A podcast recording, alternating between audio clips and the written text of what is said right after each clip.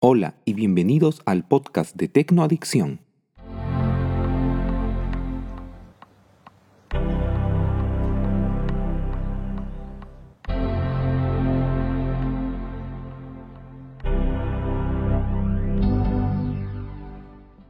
Hoy es martes 2 de noviembre y vamos con las noticias.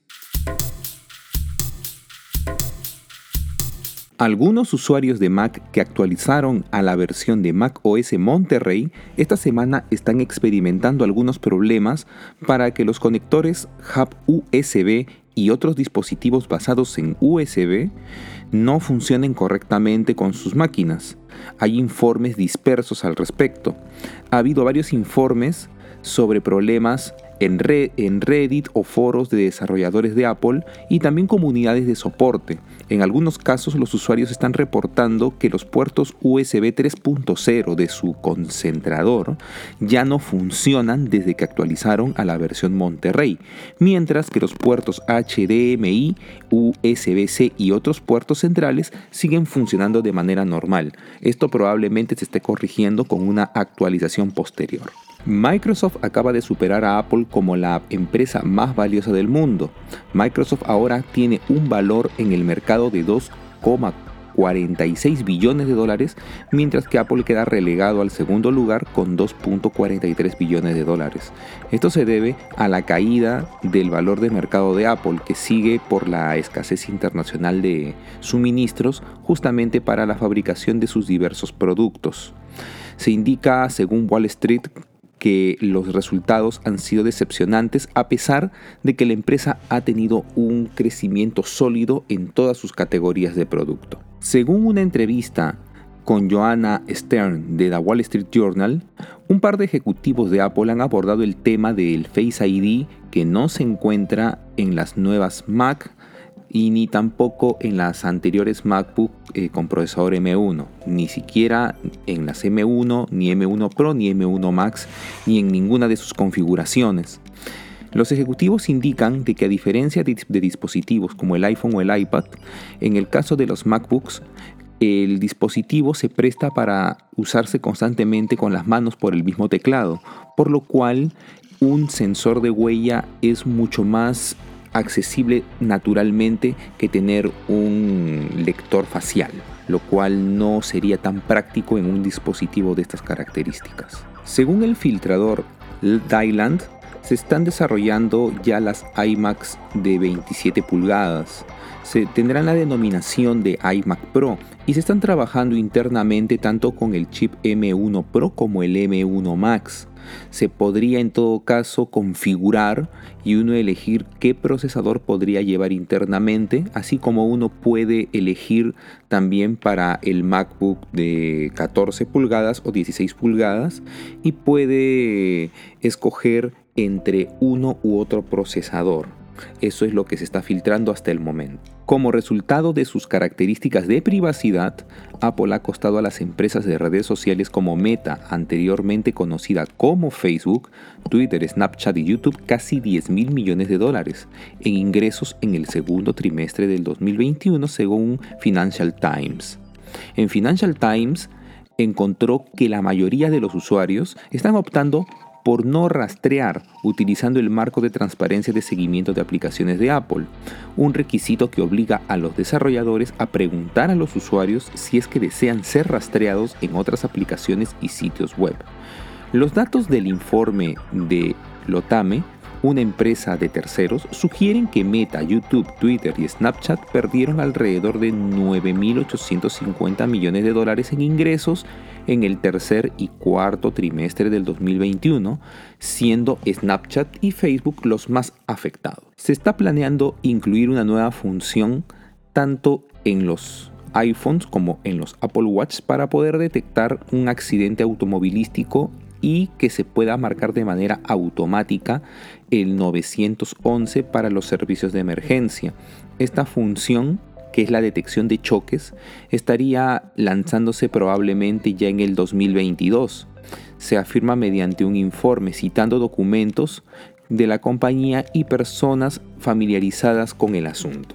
Después de su aparición en iOS 15.1 y algunas filtraciones de celebridades, la marca Beats de Apple anuncia hoy y de manera oficial el lanzamiento de los auriculares Beats Fit Pro. Son auriculares inalámbricos que están centrados en el fitness, que incluyen puntas de alas flexibles para ayudarlos a encajar de forma segura en el oído. Estos Beats Fit Pro estarían costando 200 dólares. También incluyen todas las características que estarías esperando en los auriculares Apple de gama alta, como puntas de silicona en tres tamaños, modos de audio de cancelación activa de ruido, transparencia, ecualización adaptativa, audio espacial con seguimiento dinámico de la cabeza y el chip H1 para utilizar Siri y el soporte de Find My para buscar, así como emparejamiento con un solo toque en iOS, conmutación automática entre dispositivos en la misma cuenta de iCloud e intercambio de audio. Se lanza una actualización menor para los Apple TV HD y Apple TV 4K. Se lanzó la 15.1.1, que es una actualización menor. Se lanzó por primera vez el sistema en septiembre del 2021. La actualización 15.1.1 se produce una semana después del lanzamiento oficial de la 15.1, el software que trajo el soporte SharePlay al Apple TV. tvOS 15.1.1 se puede descargar a través de la aplicación de configuración en Apple TV yendo a Sistema, Actualización de Software y los propietarios de Apple TV que tengan habilitadas las actualizaciones automáticas de software se actualizará automáticamente a la versión 15.1.1. El gigante LG ha anunciado que los propietarios de televisores inteligentes como los modelos de, eh, resolución 4K y resolución de 8K del año 2016 al 2021 serán elegibles para una prueba gratuita de tres meses con el servicio de Apple TV Plus a partir del 15 de noviembre en los Estados Unidos y en más de 80 países y regiones donde Apple TV Plus está disponible.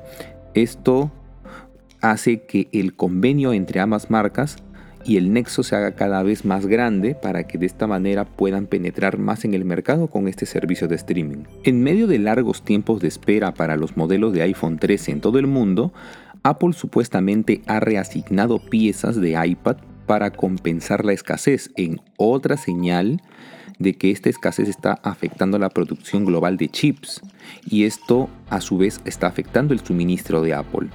El iPad y el iPhone comparten componentes comunes, incluidos los chips centrales y periféricos, lo que significa que Apple puede cambiar los suministros entre los dispositivos para priorizar uno u otro. Este informe lo está realizando Nikkei Asia.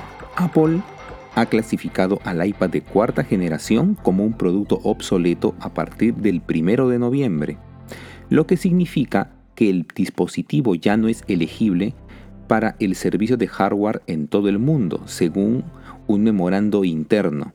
El iPad de cuarta generación aún no se ha añadido a la lista de productos antiguos y obsoletos de orientación pública de Apple, pero debería ya pronto ser incluido. Este iPad fue lanzado en noviembre del año 2012 junto con el primer iPad mini. El iPad de cuarta generación eliminó el conector clásico para poder utilizar el conector Lightning que había debutado en el iPhone 5 pocas semanas antes.